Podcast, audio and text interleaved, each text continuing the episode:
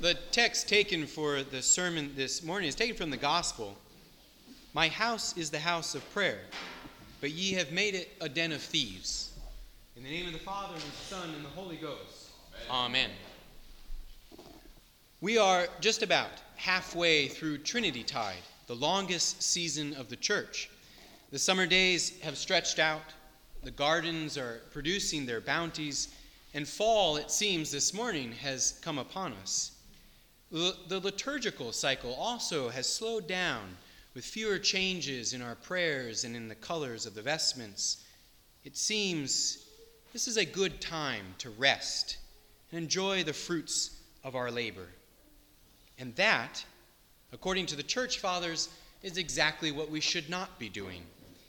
Just look at the gospel lessons that have been given to us in Trinity. The lectionary, and the lectionary is uh, the list of readings that are given and appointed for each Sunday, or even uh, for morning prayer and evening prayer, the lectionary is a beautiful gift to us. And for the most part, the epistles and the gospels that have come down to us were chosen in the fourth century and then were cemented by the church in Rome in the sixth and seventh centuries. The church has been hearing the same lessons on each particular Sunday for at least the last 1,500 years. So if you don't like my sermon, go see what St. Augustine said on Trinity 10, and you'll find it. It's there. Some of the choices in the lectionary are quite obvious. So, for example, when we enter into Advent, the lectionary chooses lessons that are about the coming of the Messiah, his arrival, and the spread of the gospel. In Trinity Tide, the lessons chosen seem at first to be maybe quite random, but there is a progressive and purposeful intentionality behind them. Take a look. Open up the Book of Common Prayer and leaf through them, and you'll start seeing that the first three Gospels set what it means to enter into the kingdom of God. And then from Trinity 4 onwards, they move into what should the children of God look like now that you've entered into the kingdom of God. And so, for example, the fourth Sunday urges Christians to be as merciful as our Father is merciful. The fifth Sunday shows the apostolic example of leaving all to follow the true fisherman of souls. But yet, given that introduction, what about the gospel lesson for today? It seems still a little bit out of place. How does the destruction of Jerusalem, the cleansing of the temple, have to do with our lives today as children of God. But this gospel lesson addresses one of the most important issues of our lives, and that is prayer. A couple weeks ago, I was having uh, dinner with a new parishioner, and he said, I've been to Mass a lot of times. I've gone to church my whole life, heard a lot of sermons, and yet I rarely hear a sermon on prayer. Well, be careful what you ask for because you're going to get two now. Uh, you're going to get one this week and next week. So here we go. Before I talk about the nature of prayer, though, and its role in our lives as Christians, let us pay attention to the gospel and how it brings up this subject of prayer. At the start of Advent this year, I preached on St. Matthew's account of Jesus' entrance into Jerusalem and his visitation to the temple. And it should be noted that both Matthew and Luke they connect the triumphant entrance into Jerusalem. That's when he's riding on the donkey into Jerusalem with his visitation to the temple. They bring these things get together. And this connection, I argued, was notable because it connected Jesus' first visit to the temple to his last. His first visit was when Mary and Joseph brought Jesus as a baby to the temple when the days of purification were completed, and they presented him to Simeon. Simeon then receives Jesus, and he immediately recognizes who he is, and he worships his Messiah. Now, contrast that with Jesus' visitation to our gospel reading today. The people, they do lay down their clothes for him in the streets they praise him as their coming Messiah. But when he arrives at the temple, no one there receives him as Simeon did. Unlike Simeon, the people there are not prepared for the true person of Jesus. When he enters the temple this time, he has to cast out thieves. And prayer, which is communion with God, has ceased. The likes of Simeon are gone, and now the temple has been defiled. I think the most striking aspect of Simeon is that he actually does recognize the Messiah. St. Luke tells us that he was a just and devout man. The Holy Ghost was upon him, and he had been waiting for the Messiah his whole life. He had been attentive to the Holy Spirit and waiting. The same can be said of Anna, who, according to St. Luke, prayed and fasted continuously at the temple.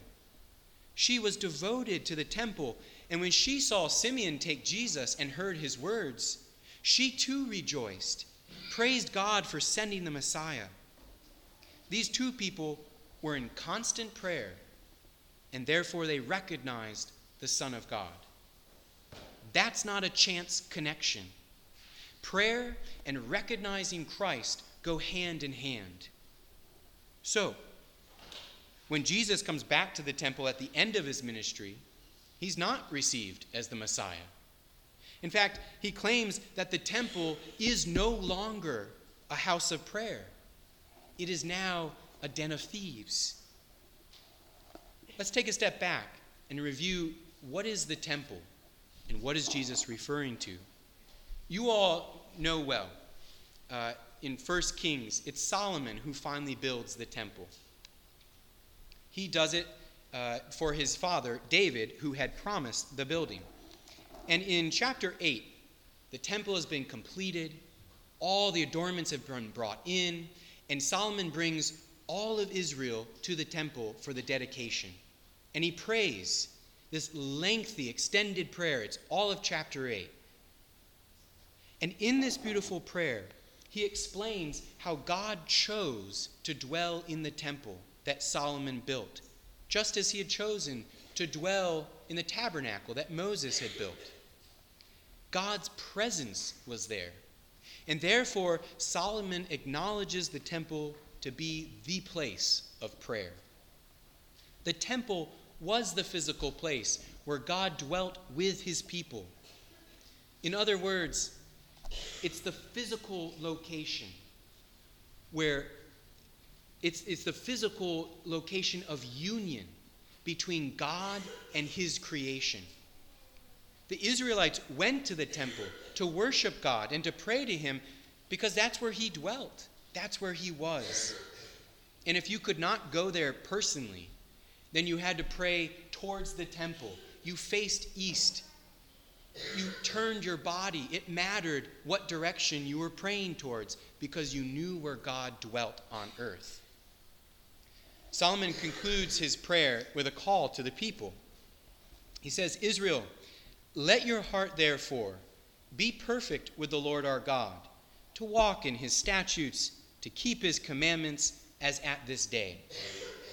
Now that the temple is completed, Solomon urges the people to dedicate their whole lives to the Lord so that they will be perfect with the Lord. He is urging them towards union with God. Well, in our gospel today, Jesus is mourning the destruction of Jerusalem. He's mourning and crying over the destruction of the temple. And those tears were not in vain, because in 70 AD, Caesar Titus completely annihilates the holy city. Our goal, though, in life, which is union with God, is still the same. So, how do we achieve that? That now the temple has been destroyed. Well, by the grace of God, this is still possible. Jesus claims before his death that now it is his body, his body, that is the temple, the place where God has unified himself with creation. The temple stones, they were scattered all across Jerusalem, not a single stone upon another. They were torn apart by expert Roman engineers, and to this day it has not been resurrected. But as Jesus claimed, tear this body down, and he means his body, and I will rebuild it in three days, which he did at his resurrection. Christ's body is the temple, and his body, the church, is the place where God's people can meet their Creator. Paul explains this, the Apostle Paul, to the Corinthian church. He says, Know ye not that your body, and he's talking here to the whole church in Corinth, that your body is the temple of the Holy Ghost, which is in you, and ye have of God, and you are not your own. Then the Apostle Paul, he goes even further. This is where it gets crazy. For he calls each individual Christian the temple. He says, Know you not that you, and he's using the singular, that you are the temple of God, and that the Spirit of God dwelleth in you? If any man defile the temple of God, him shall God destroy. For the temple of God is holy, which temple you are. We are called then, individually and corporately, corporately, to be a temple. And the Christian's life then is essentially a life of union with God. And that life is given to us at our baptism. If you don't understand that, after all of Father Glenn's sermons, you better start listening up then. God unites himself to us in our baptism. And this union is deepened by the continual partaking of the sacraments, especially of the body and blood of Christ. The union, our union with God, is actualized, lived out through prayer. By the power of the Holy Spirit which lives in us, we commune with God through prayer on a day to day, moment to moment basis. That is, if we open ourselves up to prayer. So let me explain a couple of ways to think about prayer to help understand its nature. John Henry Newman described prayer as a language for heavenly conversation. And Newman means here that just as the mannerisms and language of a culture shape the members of that society, prayer shapes the soul of the Christian. And this is a really helpful definition because it allows us to view prayer in terms of fluency. Prayer should be, as it once was, the simplest and easiest natural activity. But given our wounded nature, it has to be learned and learned with great labor. Just as learning a language requires a lot of work, but then flows easily off the tongue, so too does prayer have to be learned until it becomes a fluent expression. But even then, even as fluent speakers, there are degrees of knowledge of a language, right? There was one time I was traveling in southern Africa, and I randomly met this older woman at a hostel in Zimbabwe she joined us over a simple meal, and by the end of the night, she was very kind. She offered her house to me when I was going to travel through Johannesburg. And I took her up on the offer. I didn't know anyone else.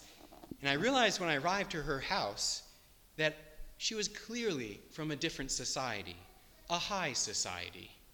And so for two days, I enjoyed their hospitality, dressed in soccer shorts and a t shirt.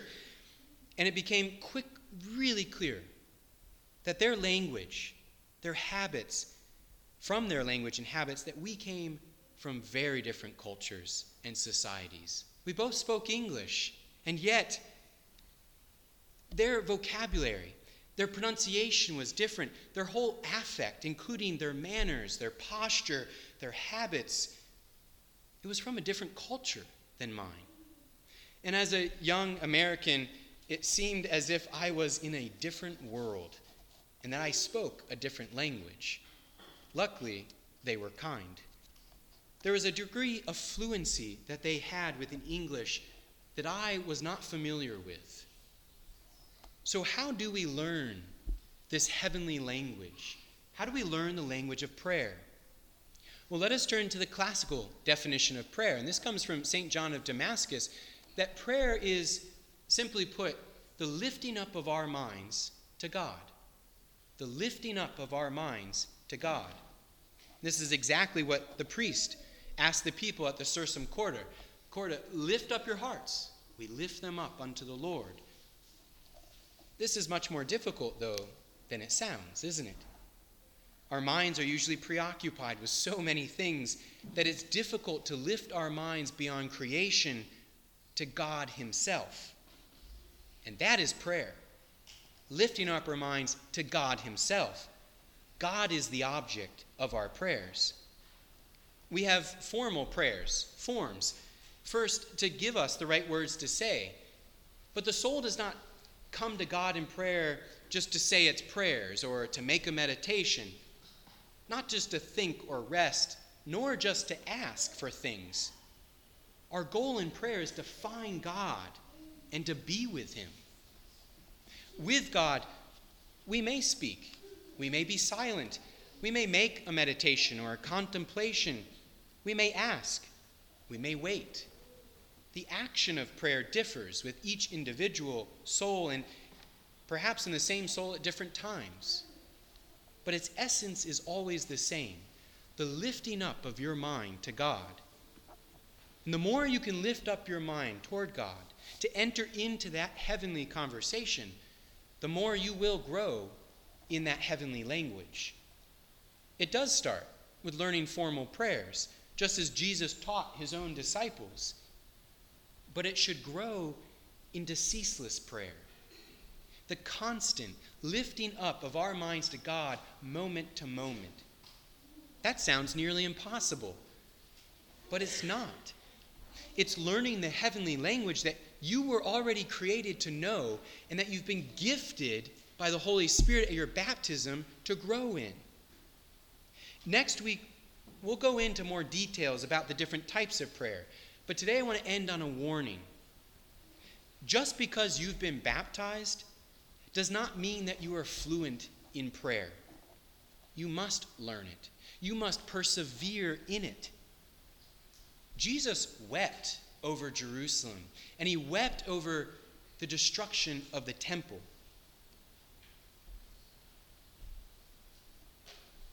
Prayer had ceased in the temple.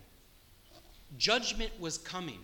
As Jesus puts, you are missing your day of visitation, and they were missing it. You too, as a temple of God, you have a day of visitation approaching.